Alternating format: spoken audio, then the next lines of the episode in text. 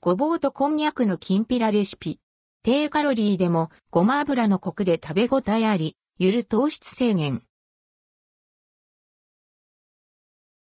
カロリー控えめでも食べ応え抜群。ごぼうとこんにゃくのきんぴらレシピをご紹介します。おかずの一品やお弁当、作り置きにもどうぞ。ごぼうとこんにゃくのきんぴら。材料用意するものはこちら。ごぼう2分の1本こんにゃく 150g 醤油大さじ1.5みりん大さじ1砂糖小さじ2顆粒だしの底さじ2分の1水 100cc ごま油適量入りごまや七味唐辛子、お好みで適量。作り方こんにゃくは細切りにして熱湯でさっと湯通しします。ごぼうはやや太めの千切りにボウルに張った水にさらしてアク抜きをします。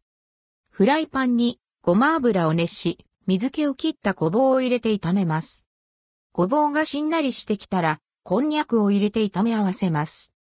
全体に火が回ったら、合わせておいた醤油、みりん、砂糖、顆粒だしの素、水を加えて煮立たせます。味が染み込み、汁気がなくなってきたら器に盛り付けます。お好みで入りごまや七味唐辛子を振りかけて完成。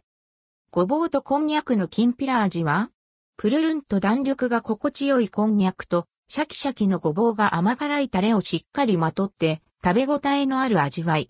ごま油の風味とごぼうの香ばしさが食欲をそそります。七味を振るとピリッとした辛みが後味を引き締めて、さらに飽きない美味しさに。こんにゃく効果で満腹感もしっかり得られます。ダイエット中やゆる糖質制限中のおかずにいかがでしょうか？